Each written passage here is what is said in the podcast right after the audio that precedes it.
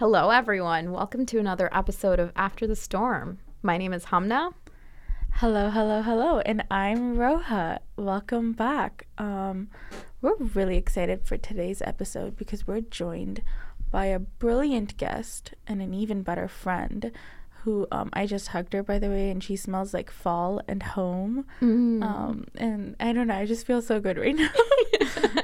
She's currently completing her master's in public health.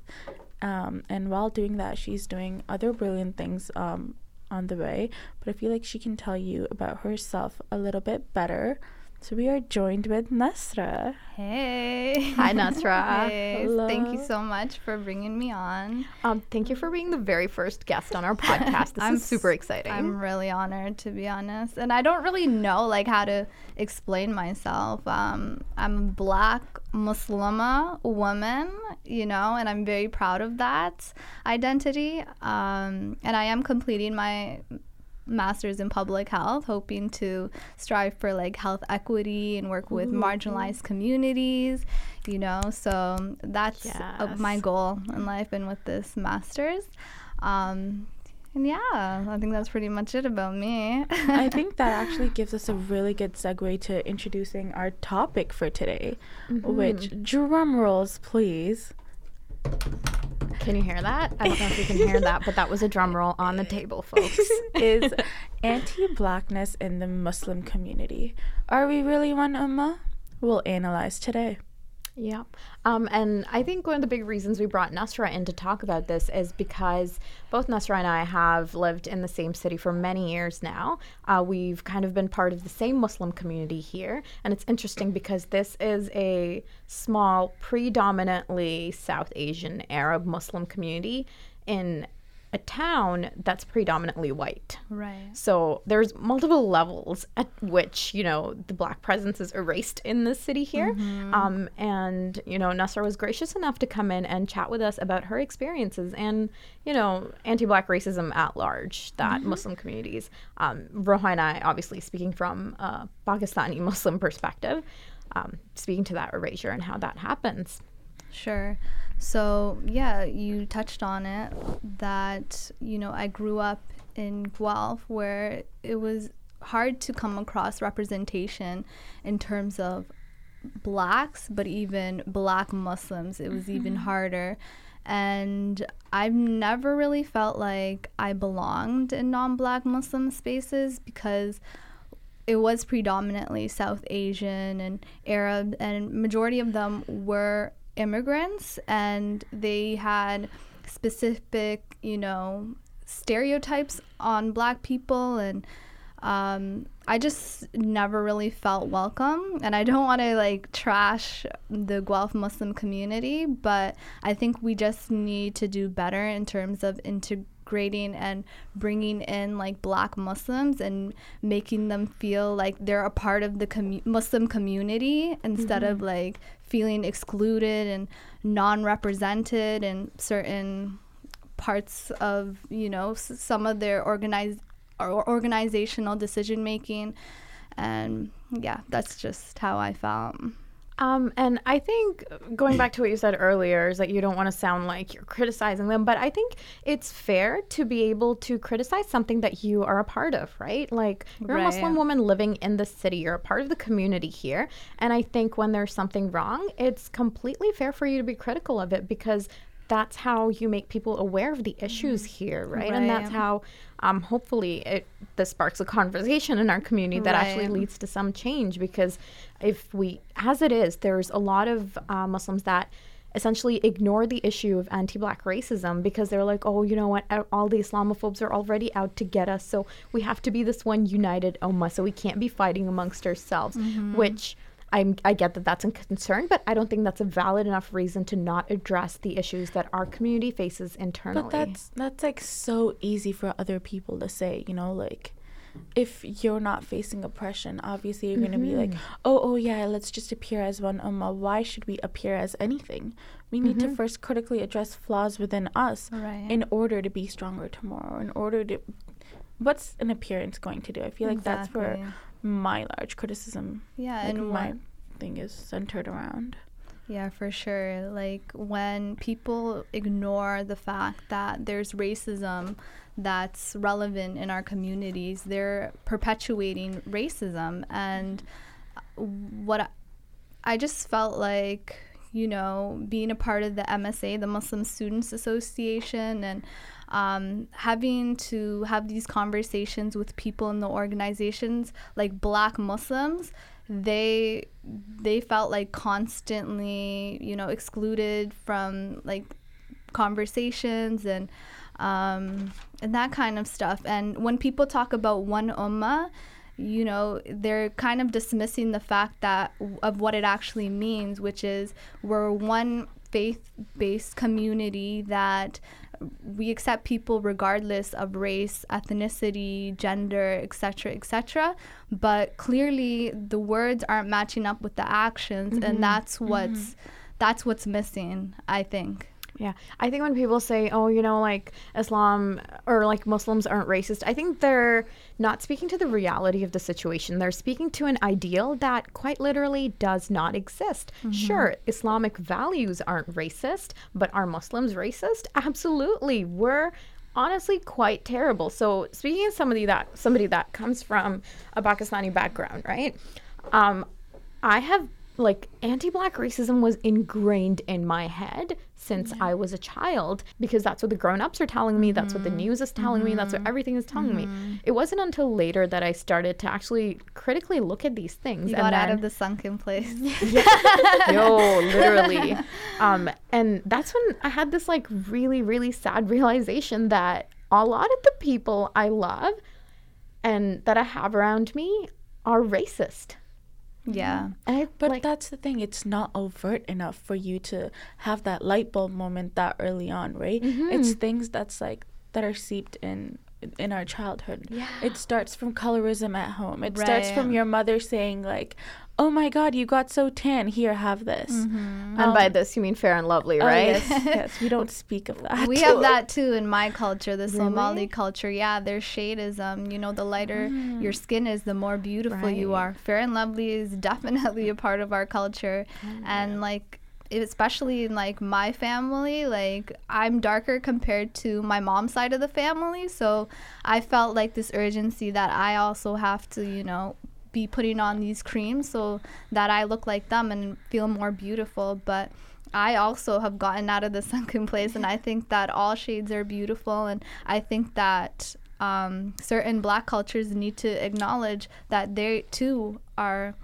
you know, I, I wouldn't say racist because I think that really applies to um, more white people and like, that kind of the lighter colorist then? Exactly yeah. the more colorist right? So yeah. I think a lot of that also comes from that internalized racism, mm-hmm. right? Yeah. When the entire world is sending this awful racist messaging at you, at some point you internalize it mm-hmm. and you start to buy into it as well. And it, it messes with you. It right. really it really messes with you. It's Western ideals, right? Like yeah, man. that's ingrained in our like if you have European like features, like I think also like in um, brown cultures, like mm-hmm. if you mm-hmm. have lighter mm-hmm. eyes, oh, like yeah. you're Definitely. more beautiful, and you know it's it just goes hand in hand with like the Western ideals Still of beauty, right? Have post-colonial hangover yeah, 60 literally. years later a little oh too long if you goddamn colonizers i know who, they who let them? who let them? Oh my god! You know what? Just go 300 years back and be like, stop. Just don't. oh yeah, I don't Where think that's is my time machine? Goodness. Um, I just want to touch back on the one ummah point. It kind of reminded me of how um, the Muslim ummah is guilty to a certain extent of having our token black Muslims. So, you know, when we want to talk about the Prophet's time, it's Hazrat Bilal. Um, so sick of them. right? So, do you want to expand on that a little bit more? Yeah. So, yeah. there's a lot of Muslims that claim they they use this card, I would say, like, oh, I'm not racist. Or Muslims aren't racist because Bilal, because of Bilal. Like, he, we respect him. Like, he's a significant figure in our life. But, like, your oh actions aren't like relating to your words and it's just like a pass i think for some muslims like to feel like you know, okay, we're part of, you know, this Black Lives Matter movement or whatever, even though their actions are showing mm-hmm. otherwise. just to mm-hmm. expand on that, I was just thinking about it like even further and it's really I don't know what I want to call it, but strange maybe how the one black Muslims Muslim that Muslim people cite is um, you know, a freed slave. And how that ties into a certain narrative and perceptions of black Muslims and um, uh, to a certain extent, perhaps like Muslim people can't fathom that either. That why don't we talk about Moses as you know Moses was black too? Because Right. if we go back and you know date these things, um, you can figure out that a main prophet was black. So why why don't we want to accept the fact that people that are a prominent figure yeah in Islam. like why is that so Yeah. hard for us? Mhm. Also, back to the whole thing of like people being like, oh, we're you know we're Muslim, so we respect Bilal radiallahu anhu. Okay, but do you actually respect the black people in your life? What is what is the Yeah. what what's the respect you give to them? Do you recognize their you know do you recognize them as equals? Because I don't think they I don't think they do. no. It's it's it's really unfortunate. Um, I wanted to expand on what you were saying about Musa salam being black and um, the reason why we never actually talk about it, we never hear about it, right? And I think part of me thinks that comes from this whole. Um, I don't. I, I want to say monopoly slash superiority that Desis and Arabs have on Islam. So, um, I was watching this YouTube video that I think both of you are familiar with. It it was a YouTube podcast by the Baraka Boys. Right. Um, they're podcasters, I guess, uh, from the UK. Yeah. Um, and it's a group of like, I don't know, seven or eight guys. And they were talking about this YouTube video that had gone viral of this Desi preacher out in the streets of like some UK city, I don't know, um, telling Muslims not to act black. Um, and that led to a conversation around how Desi and Arab culture is inherently considered Islamic. Their clothes are considered Islamic. But when it comes to um, what they were addressing was Caribbean and African culture, and how there's this perception that those cultures can't be Islamic, that their practices are, you know, inherently un Islamic, or the way they talk is wrong. And like, I feel like just to add on that, um, people that, especially they see people that say like, you know, like that preacher, even they have an identity crisis going on where they're trying to be Arab. I So it's so strange because like, oh my god, if we go to high school, Roha, she was having that identity crisis too, where like you think. You know, you know what? It's just Arab supremacy. That's It what Right. it really is. is. Yo, Yeah. try growing up in an Arab country. It's so messed up Oh because like I spent my early teenage years trying so hard to blend in with all these Arabs and everything and completely like dissociating from my Pakistani identity too because I felt like it was lesser than. I wasn't Muslim enough because I couldn't speak Arabic or mm-hmm. because I didn't wear abayas like these people did or you know I didn't say ayn like that. Like I had a different way of pronouncing things. No, Right. for real. Like all of that That's makes so you feel like up. shit. Yeah. So what we do then is we try to we internalize that Arab supremacy. Yeah. We try to become like them. Yeah, And then there's we a become- hierarchy, you Yeah, and then we start perpetuating the Yeah. anti-black racism. and it's so terrible because like now that you've mentioned that i'm thinking why is it easier for certain people to accept um like interracial marriages if it's like you know a desi Oh God, person and an arab person Mm-hmm. but like if it's a desi person and a black person like oh Oh no, my no, no, God. suddenly there's like other problems oh you know uh, you can't connect with the culture excuse you Is They're that just- what it is though? You can't connect with the culture. Or Oh, that's it, what they racist? say. That- yeah, that's what they say, racism. but it's racism at the definitely end of the day. It Like you know, 100% and. I I just want to point out that um I I think it's still going on, but like a lot of Arabs they refer to black people as abd and Oh. that means slave in Oh. Arabic. So Adam when they're Saleh referring like see me walking down the street type of thing, oh look at that abd whatever and they speak it in Arabic. But I also heard that there were um, I don't know if it was Punjabi or whatever word. There's a racist word that refers to black people. So like I When- I know what you're talking. I don't about. know like if you guys know what I'm talking about, but mm. when those words are ingrained in that lang- in the language of like majority Muslim population or like countries, like it's just perpetuates racism even more and makes it prominent and I think that's your so- your culture is socialized to think a certain way mm-hmm, and mm-hmm. so um I don't I I think a lot of people are still like in the sunken place because they haven't, you know, actively sought out like how to like be an ally and you know, that kind of stuff. So Yeah, I think so. And I think the reason for that too is right because we're so entrenched in these views of ours that are so perpetuated by the people that surround us is that we don't think to question these things. Uh, something Roha was talking about earlier today was um, how the recitation of the Quran and how it's so normalized in the traditional Arabic way, and that's considered to be the correct way. Roha, can you And- expand on that? Yeah, so um I also think this is perhaps like a m- more recent thing. I'll expand on that later, but like this you know, the so the ideal of what Islam should be and then in turn the ideal of like what res- Quranic recitation should, should sound like. I recently discovered that Sudanese recitation is so beautiful. so beautiful. So beautiful. Um Link me, fam. I honestly will. It's so gorgeous, but we I was never shown that when I was younger. You know, like I only knew Mishari Alafasi. That's Yeah. it. We're only That's shown like like a certain standard, like this gold standard of like Islam, and that's like Arabic.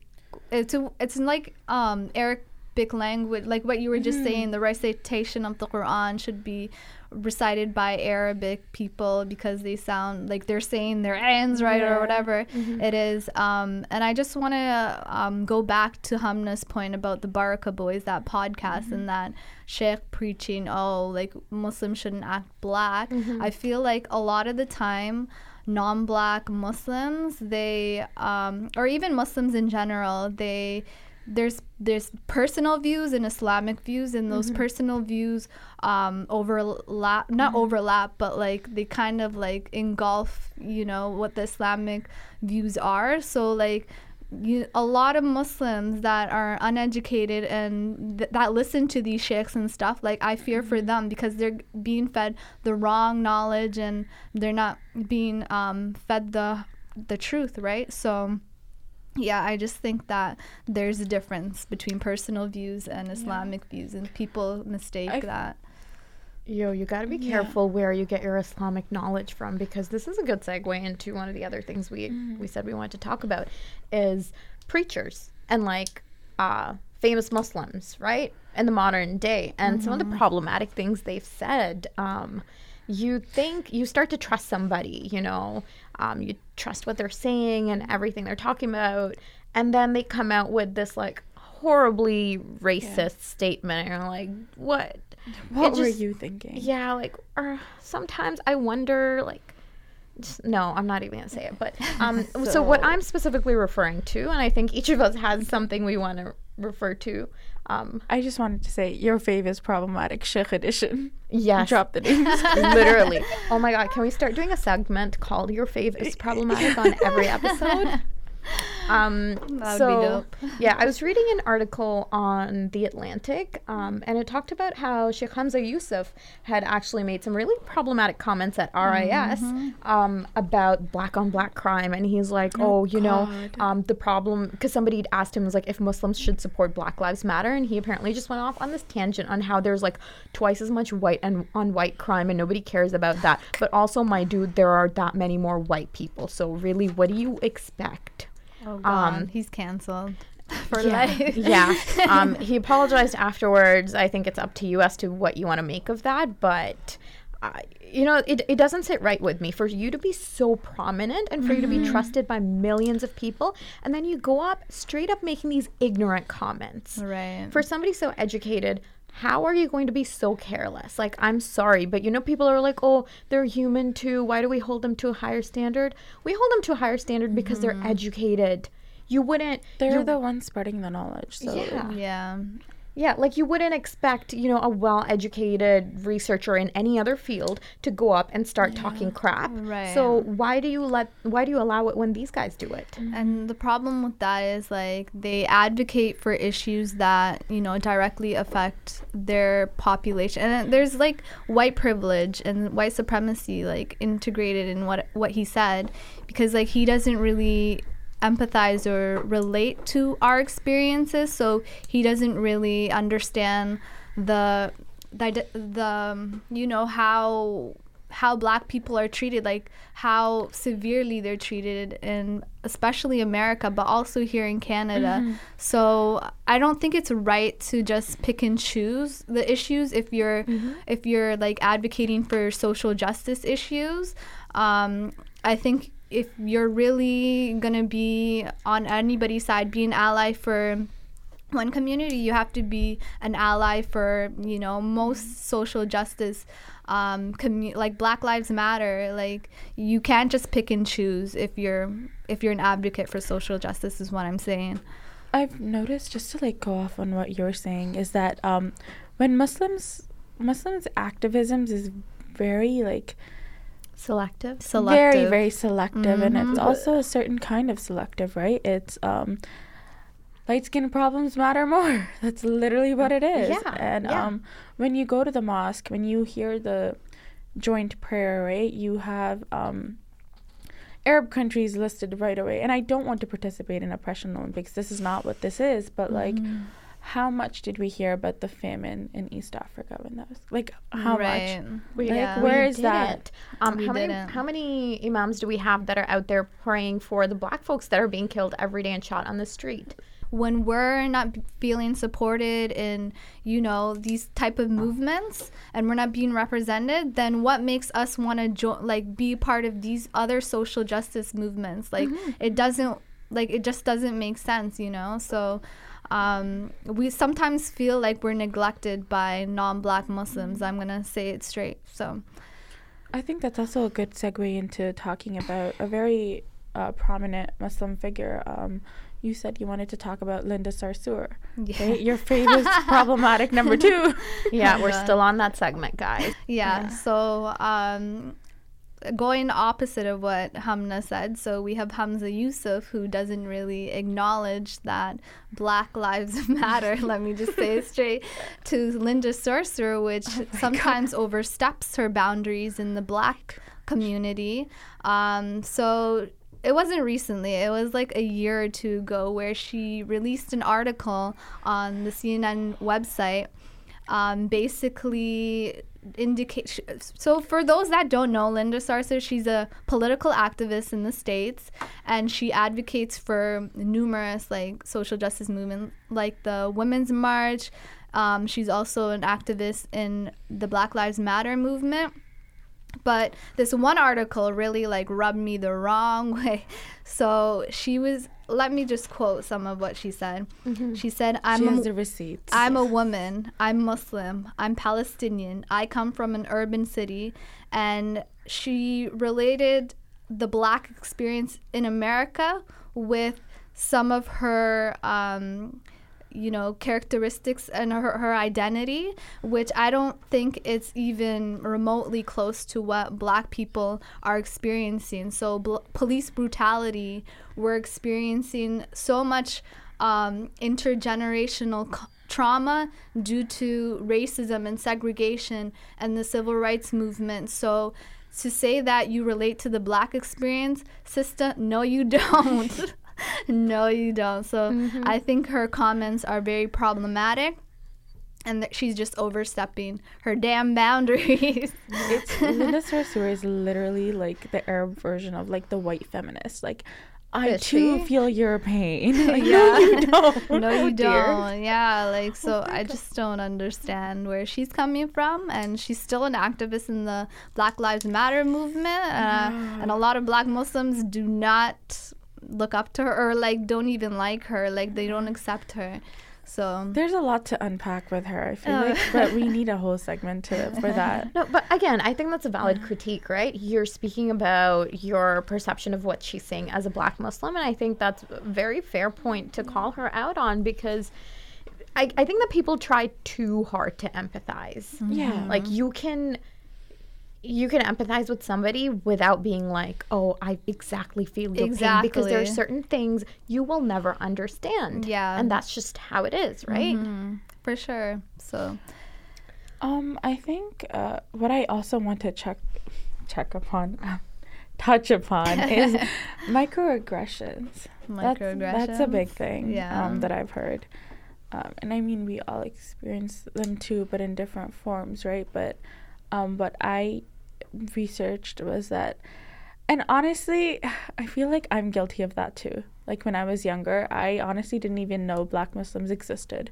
And I'll admit that because I only grew up around uh, Desi people, right? And then when I'm, and you're not educated, that's what messes me up. You're not, like, your parents will never tell you, hey, like, these are the types of Muslims around the world, right? It's only like the people that look like you. So people that meet black Muslims, they automatically assume, like, oh, did you convert? oh god. So that's uh, one of the big ones. Yo, Nasra, has anybody asked you that? Actually, surprisingly, no. Oh. but I just feel like when okay, so the first masjid to ever open was Aisha, and it was um, it's on Marlborough. Is it's like the northeast Guelph? end, yeah, Okay. and it was predominantly South Asian actually at the time. And whenever me and my mom would walk in, like no one would salam us or like even greet us when we walk through the doors. They would just stare at us up and down like we were some sort of species. So no, I didn't actually experience blatantly someone asking us like, "Are like did you convert?" But we just felt like those stares, like, oh. and the fact that we weren't even greeted the same way as another non-black Muslim, like we just felt like excluded from our community, and like that's just really sad, you know. That's very, very sad. Um, what you're saying actually really echoes this um, research article that I was reading. It's you can find it in the Journal of Muslim Minority Affairs. The article um, is by Jamillah Karim. She's a researcher. It's from 2007, and what she did was interview three Muslim women in from a Chicago mosque, and um, so one woman was a Pakistani immigrant, the second woman was an Eritrean immigrant, and the third woman was an African American. And they're all Muslim women that uh, initially went to the same mosque. And essentially, she was trying to unpack the experiences of the African American Muslim woman. And that woman is talk. It's, it's surprisingly, you know, she was echoing some of the exact same stuff you said. That when she walked into the mosque, she did not feel welcome. People would look at her differently, and they would treat her differently, and all of these things. And so when she brought these concerns up to the other two women, um, I was, uh, you know what? No, I can't say I was surprised because it's this is the kind of shit that people do. Um, so the Pakistani woman was like, she completely erased her struggles. She's like, oh no, you know, people aren't talking to you because they they can't speak English. Yeah, hunty, but you can say assalamu alaikum. Like it's not that hard, you know. The Um, universal y- greeting, Yeah, like she's trying to make excuses for the racism that's happening, and she's completely diminishing the experiences of the this woman that that's being vulnerable and sharing instead of trying to understand she's instead just very rigorously trying to defend her people I feel like that's the issue in general with non-black Muslims, um, because they love claiming black folks when they achieve, right? But they never want to partake in the struggle, um, and that's the big thing, right? So we don't have any Yeah. Criticisms or like you know discourse happening when you have the larger issue of black lives matter. So um, i think there was a murder earlier this year. I the details on the case are hazy but this young woman nia wilson was murdered. And you know what? The muslim community was silent on it. Um, she was a black woman. I don't know if i mentioned that already. But um, as soon as it came out that she was a muslim woman muslim twitter woke up. They're like oh my god uh, Black Lives Matter, all that. But why do people need to share some part of your identity for you to care about them? Mm-hmm. Is not the moral thing not to like the moral thing is to you know stand up for what's right. Why does someone need to look like you? Why does someone need to Right. sound like you? And it goes back to what I said earlier about how people if you're really an advocate for social justice, then you, you can't just pick and choose what oppressed group that you're gonna support. Um, and I think the same thing happened with Stephon Clark, right? He he was murdered um, last year, I believe, and um, nobody knew he was a Muslim. They only knew that he was black. Um, but when it came out, like was it a couple months later that people realized he was a black Muslim is when Muslim Twitter and the Muslim community started, um, you know, taking notice like, oh, okay, you know, like there's been a murder in the Muslim community, like, um, due to pr- brutality, police brutality. And it's like, you can't pick or choose. You have to be with us or you, you're, you're against us. Mm-hmm. I have a question for you, Nasra, and if you don't feel comfortable answering, please let me know, and I can just cut it out. Um, okay. But do you feel like so much of this anti-black racism that we're talking about, do you feel like it's ever distanced you from your faith? Well, I'm I I will say that I've never experienced racism until I entered the Muslim Students Association when I encountered racism firsthand from my own brothers and sisters. So, in a way, I feel like it has distanced me. Like, I used to wear hijab, and I'm not trying to, like, like go deep and personal, but um, I wanted to relate more to my black side because I think maybe subconsciously, like I felt like I was neglected from other Muslims and I didn't really fit in no matter how I looked. So, um, you know, it's just sad because, like we said before, one ummah is not really like what we're aiming for if this is the way that we're treating, you know. Mm-hmm very that like marginalized groups or marginalized people. Mm-hmm. So it's it's really unfortunate, man. And yeah. it's very it's very tough too, right?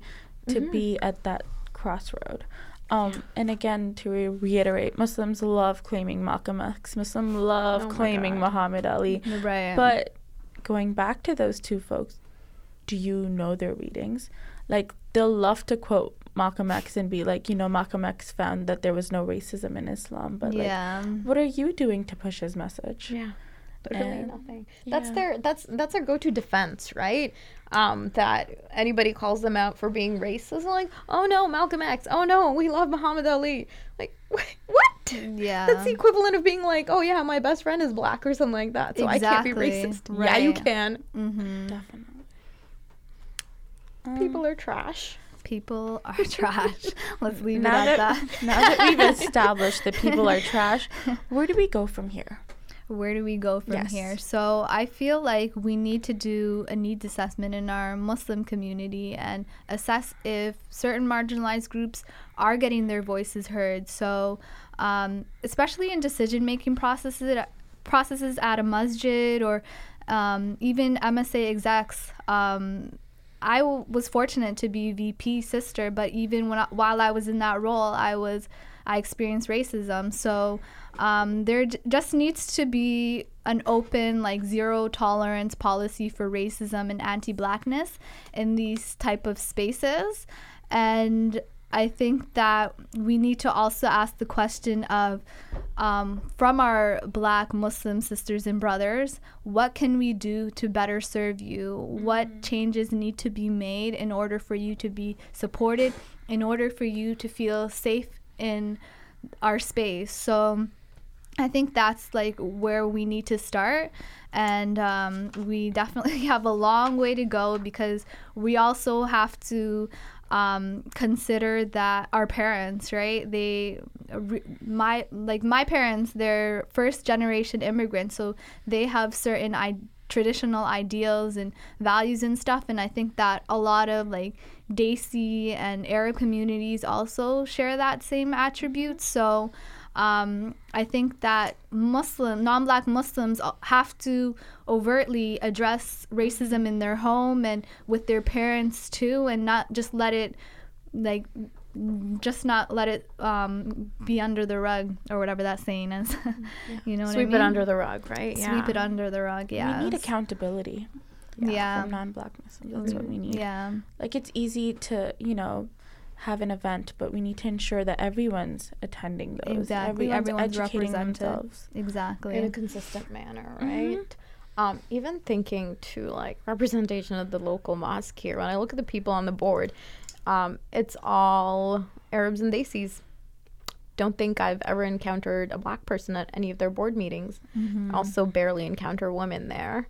Um, and I, both of those are a problem. But again, the complete erasure of black voices around in um, in like authoritative uh, positions. I guess is what I'm trying to say is problematic. yeah. Speaking of other problematic things, sorry, I don't want to be a downer, but again, these are very real issues, right? Yeah. Let's be Um, woke, people. Let's be woke. What did you guys Time call last wake up. time? Here's the woke studio. clock. yeah, woke studio. um, do you find okay? So this is what I find. Um, we were talking about you know c- correcting our family members, and so that's something that I've started doing because mm-hmm. initially I used to be quiet because I was like, I don't want to get into fights, man. I don't want no family drama. But then I was like, you know what? I can't be part of an ignorant family. Like, mm-hmm. just no, I that it doesn't sit well for me. So I've started calling people out, and Yes. instead of taking me seriously some people do some of them do and they mm-hmm. have gotten better for others it's become a joke That's literally it. Oh my god. Because it'll never be a serious issue to them. And that's the thing for especially certain extended family members when you do speak out, right? And I think uh, that's where like our Mississippi training comes in. Like, do you engage or do you not? But like for some of them, it's like even if you try to engage, they're so far gone. i know Like I was talking, oh my god, to a family member and this person's around my age and she was talking about like prospective suitors and she was like, "You know what? I need to like start being less selective. I look at their skin color way too much." oh my god Yo, that messed me up. Bye. honestly We're not friends anymore. No, that girl. Like I would Oh say my that. A friend. How do I unsubscribe from a family oh, list? Oh god. yo i'm always wondering that because it, it it's really disheartening too right because to some extent these are people you want to care about and like you're you want to try so hard to educate them because my thing is like i don't want them going around saying their ignorant bs and then giving a hard time to a black muslim that's why i am talking to them in the capacity that i can because the other thing too is that like it's not the job like it's not the job of black muslims to It exhaust themselves It trying isn't. to educate those of us that are ignorant Exactly. It needs to be non black Muslims, you know, reaching out to black Muslims and asking what they can do to, you know, reduce this problem. It's actually a problem, anti blackness in Muslim spaces. So, um, yeah, I definitely think there is a lot of work that needs to be done. mm-hmm. I think instead of like what I've learned, sorry, just to like add this yeah, one yeah, last point. go ahead um that instead of like putting all my focus in like the past generation i want to ensure that the future generation doesn't like you know mess Mhm, up. So exactly. like in terms of my extended family members i can't say anything to them. You know there's a level of respect that comes in. But as stupid as that is but i can ensure that my younger sister has better ideals you know? We can ensure that the people that step up next time they're educated on these issues and they know what's up because like what's our legacy for tomorrow and i hope we can reach that one ummah status right Right. we see color we acknowledge it and we give each other the space that we need mm-hmm. Yeah. I genuinely think this is gonna sound awful. Don't hate me, guys, but like I genuinely think to some extent you just gotta wait for the old people to die out, I and sometimes that's how think you that get too. rid of those like toxic ideas Right. because they're so deeply entrenched in their views, they will not budge. Mm-hmm. They will not listen, and moreover, they won't even consider what you have to say. Mm-hmm. So it like I don't. think Yeah, I just don't think racism's going to be abolished at our time because I know there's always going to be, you know, th- that group of people that, you know, no matter what, they they just going to oppress like certain group and they're going to marginalize and exclude certain voices and whatever they're advocating or you know? So and i think it comes from like privilege you know? You don't you just don't understand the experiences of, of other people. So um marginalized groups. So yeah i that's all i gotta say. Mm, Thank you for sharing that, Nasra. Thank you. Um, I think one of the things in my learning journey that really alerted me to what anti black racism looks like was doing the Mississippi Project Serve trip that both of you went on as well earlier this year. So that's an experience that the, the three of us in this room share. Um, as somebody that didn't know a lot of black history at all, I had to make a conscious decision to go on that trip and to learn because, like, there was there was no knowledge in my brain when I was younger. The history I learned about was the kings and queens of England who loved sleeping around and beheading people and having children. Like that's all they did. Um, that's all I learned about. I learned about Islamic history in the Middle East, which was all about the Arabs, and that's the extent of my knowledge, right? So I knew nothing about slavery, and part of me thought that like it was so long ago, and I was like, oh my god, it's so far away, Yeah. whatever. Um, and then taking part in this learning opportunity really alerted me to the fact that one slavery wasn't that long ago. Two it like the the generational the intergenerational trauma and impact that came from it. Um and then also how it's still perpetuated that you know Right. forms of oppression they they don't disappear they just change forms. Right. Um, and I think, and you folks can add to that if you want, but like, I feel like as a non black person of color, we do have some responsibility in taking the initiative to educate ourselves. I feel like not just some. Yeah, we have all. all, all of the All the goddamn responsibility, man. Like, it's not somebody else's job to teach me. No, active learning is very important. That Mississippi trip was a learning experience for me too. Um, coming from a Somali background, I can't say that I relate to the experiences of African Americans and some of the historical trauma that they've experienced with slavery. And that was just a learning curve for me. Like, I can't be like, oh, um, you know, my ancestors experienced ra- um, slavery and segregation and stuff. Um, so I'm an ally for, you know, African Americans and their struggles.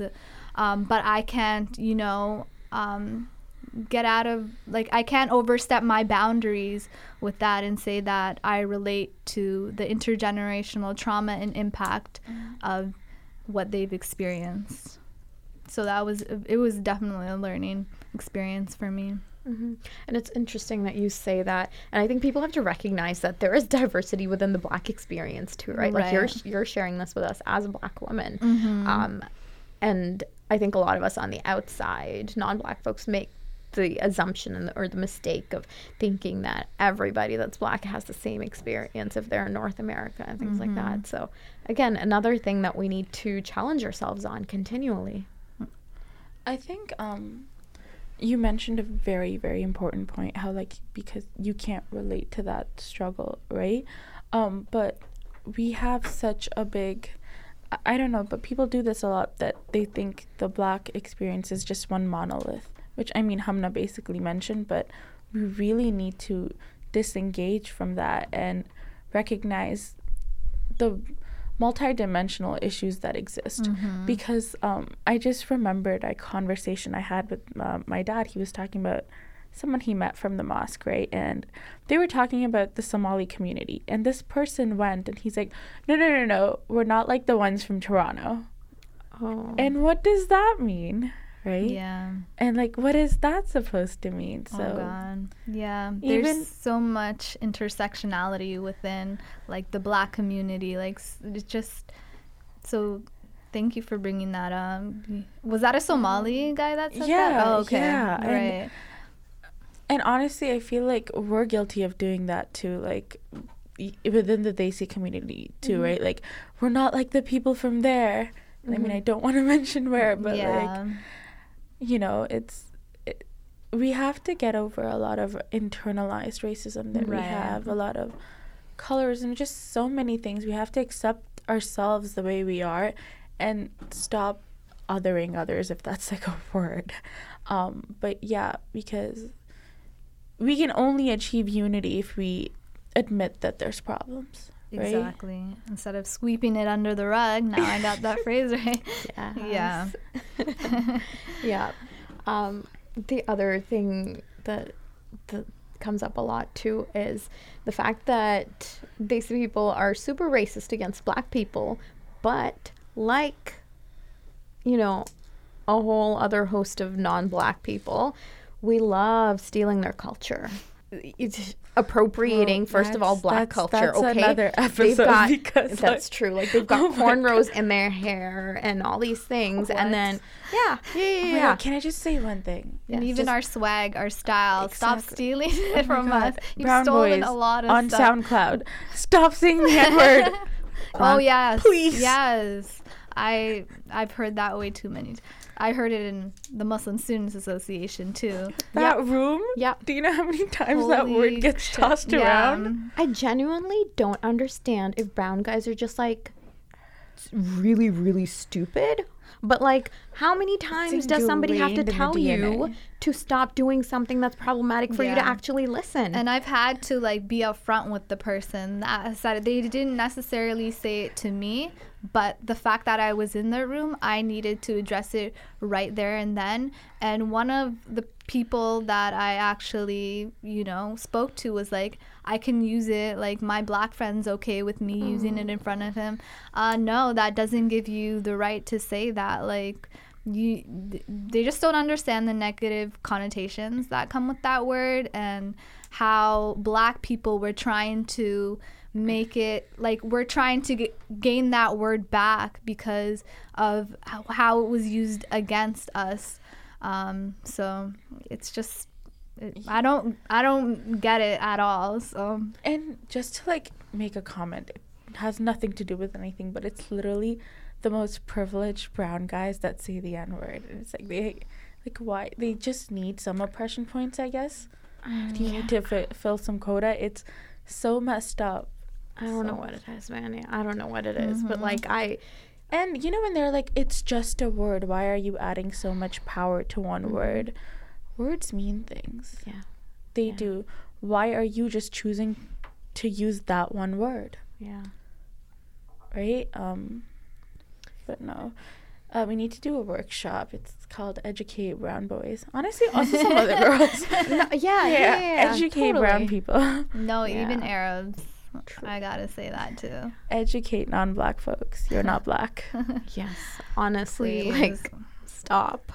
Wow, this was so like a wave of emotions. I Now we're just like stop. This is definitely like emotional for me, you know, like because I Mhm. haven't in such a public platform have addressed some of my experiences and some of the things that we've unfortunately experienced, like in our ummah, and like I don't like to put people down, but you know. Non-black Muslims have to feel uncomfortable and have to acknowledge that mm-hmm. they're racist sometimes and they're perpetuating racism in mm-hmm. some ways so Absolutely, absolutely, and I I really really appreciate you being here because Yeah. it takes a lot of bravery and it takes a lot of vulnerability to be able to talk about things that are your lived experiences that are really tough, right? Um, so Especially- again, thank you for being so honest with us and being so open here because it it means so much for us to be able to have this conversation with you and to be able to learn from you because there's only so much Rohan and I can say as Right. Pakistani people, yeah right? we Yeah. need to have these Thank- conversations Thank you for giving us the opportunity to not only learn, but you know, giving us like a checking point. Like this was honestly a check-in for me. Like, Mhm. am I doing the best that I can? And I feel like I've learned a lot, and I need to do more. Mm-hmm. We need to do more. Absolutely. Um, quick summary point. So, if you are listening to this, challenge yourself. Challenge all the beliefs that you've been brought up with. Challenge all these things that are normalized but are actually super racist. Question the people around you. Before recognizing that you're racist, I think you need to kind of do like a self-analysis, right? Sometimes people don't know they're being racist. Like, ask yourself these questions: Have I at some point made someone feel a certain way just because you think that's the norm? it's not always okay just because it's the norm, right? Um, ask yourselves these questions, and if you've had, it's not the end of the world, but be better. Yeah. We have a responsibility to be better. Final remarks from me. Um, check up on your Muslim friend and try to understand their perspectives and how they feel in Muslim spaces. We're not intimidating at all, and we actually encourage people to come up and ask us how they can make us more comfortable and feel more safe in Muslim spaces. So, but the um, the problem with that is we can't be the ones that address this in our own commu- in your communities. You know, you have to be active with advocating for, you know, um, um, black Muslims and you know making them feel safe and you know addressing racism in your homes with your parents with your friends um, and that's all I gotta say yeah Roha and I are like vigorously nodding. Um, but yeah, folks, just really try to educate yourself, right? Do some simple Googling. Um, learn about learn about what anti-black racism looks like. Learn about what these microaggressions that we talked about look Yeah. like. Because it's your job to an extent to learn how to be a decent human being, folks. And learn beyond your token black Muslims, please. Mm-hmm. And I think a really good wrap up sentence, um, as cheesy as it might be, is like Prophet Muhammad sallallahu alaihi wasallam did say, "No Arab is better than a non-Arab, and and no non-Arab is better than an Arab." Right.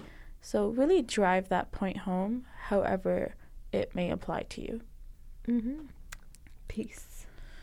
Is that how we're gonna end this? Salams. Assalamu alaikum Bye. Mic drop. Assalamu alaikum.